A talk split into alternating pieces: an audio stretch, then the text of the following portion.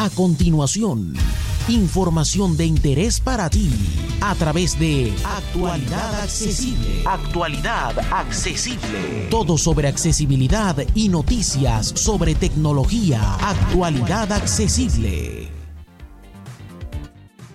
Hola. Soy J. Almagro, Pepe para los amigos. Esto es Actualidad Accesible News, tu resumen semanal de noticias, elaborado y editado por actualidadaccesible.com. Y vamos ya con las noticias más importantes de esta semana, que ha tenido algunas, aunque tenemos todavía la pasada que fue muy intensa con todo lo de Apple. Esta tampoco se ha quedado atrás y le ha tocado el turno, entre otros, a Google de presentarnos cosas nuevas.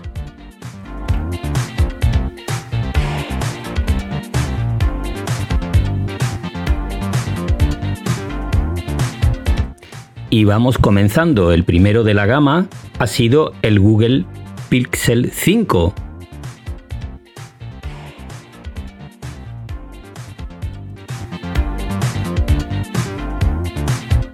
Es un nuevo terminal de gama media porque parece que ha decidido la marca pasar todo su arsenal a esta gama, y nos encontramos con un terminal que se va a situar sobre los 600 euros de precio y unas buenas características.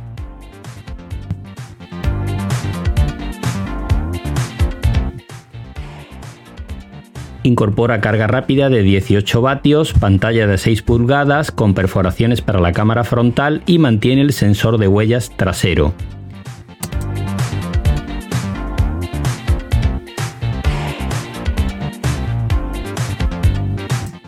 Y vamos con el Google Pixel 4a, en este caso 5G, que pasa a tener el procesador de Snapdragon 765G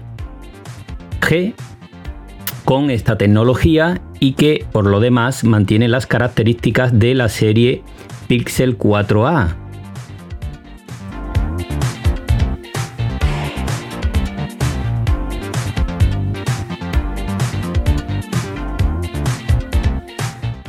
Lo mejor, su precio, que estará en torno a los $500 en Estados Unidos y suponemos que en Europa en torno a los 500 euros.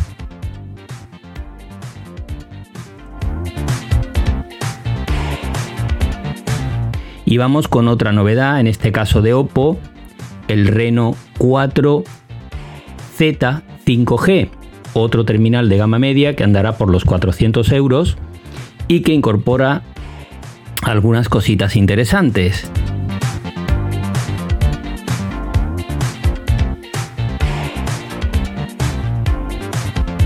Su pantalla es de 120 Hz y de 6,5 pulgadas, un teléfono bastante grande para el precio que tiene. Eso sí, su procesador es MediaTek, no es un Snapdragon, pero sí compatible con 5G.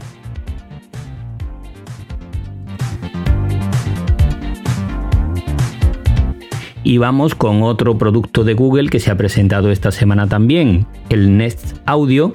Es una evolución de su altavoz Nest, que en este caso incorpora unos nuevos altavoces, unos nuevos componentes internos que le dan mejor calidad de sonido según la marca, así que mejora su volumen y mejora también su potencia de bajos. Su precio se rondará los $99 en Estados Unidos y suponemos que andará en ese entorno en euros también para Europa. Mantiene todas las funcionalidades de los altavoces de la gama Nest de Google, con el asistente, con la domótica, etcétera, etcétera. Y vamos con la última cuestión de hardware esta semana. Se trata de un cargador que ha presentado Samsung,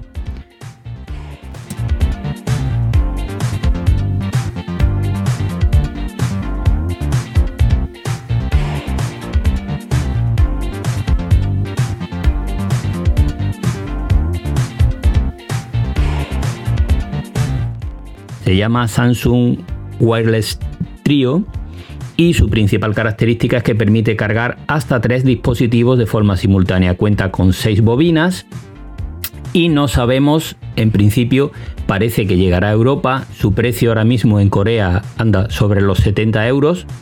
Es un precio realmente bajo para un cargador de estas características, pero no sabemos si Samsung habrá resuelto el principal problema que tienen este tipo de cargadores, como es el sobrecalentamiento.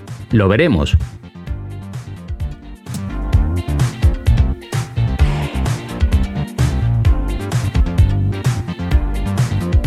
Y vamos ya con las novedades de software, y la primera se refiere a WhatsApp. Un grupo de investigadores en materia de seguridad ha descubierto que WhatsApp deja puertas traseras de forma intencionada en su software, de manera que las agencias de inteligencia podrían llegar a ver nuestros mensajes en la nube, aunque estén cifrados de extremo a extremo. Esto hay en muchos usuarios a los que no nos gusta, evidentemente. Así que mi recomendación es clara en este sentido: no uséis WhatsApp para cosas que no queráis que puedan saberse en un momento dado, porque si hay una puerta trasera, supuestamente para las agencias de inteligencia, la pueden usar también otras personas y otros grupos no tan bien intencionados, dando por hecho que las agencias de inteligencia son bien intencionadas.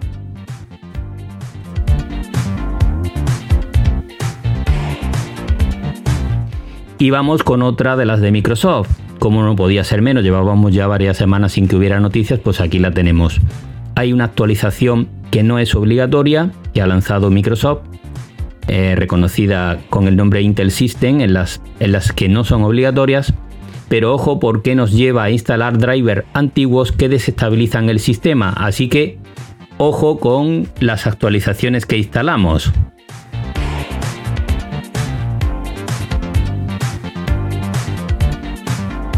Y vamos con otro malware para Android, en este caso Alien, basado en un malware ya conocido anteriormente, pero que ha sido debidamente modificado porque fue eliminado de la tienda y de los terminales que lo tenían. Así que este Alien, cuidado con él porque es realmente peligroso. Es capaz de capturar nuestra agenda, de suplantar páginas de acceso a entidades bancarias, etcétera, etcétera. Así que mucho ojo con lo que instalamos en nuestros terminales Android, porque es muy potente este virus.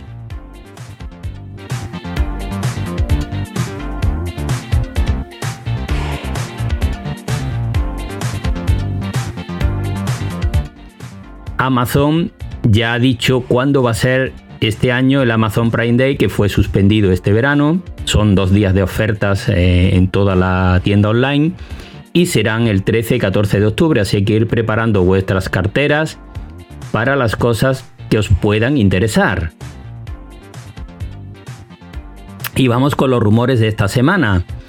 Parece ser que la Unión Europea está preparando una normativa nueva que puede afectar de forma muy importante tanto a Google como a Apple. Y es que tienen la intención de prohibir la preinstalación de aplicaciones en los sistemas operativos, de tal manera que todo el mundo tendrá que instalar aquellas aplicaciones que les interese.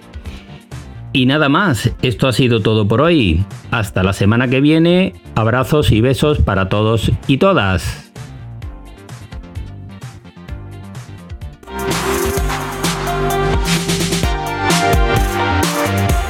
Para más información, dirígete a www.actualidadaccesible.com, tu página global de accesibilidad.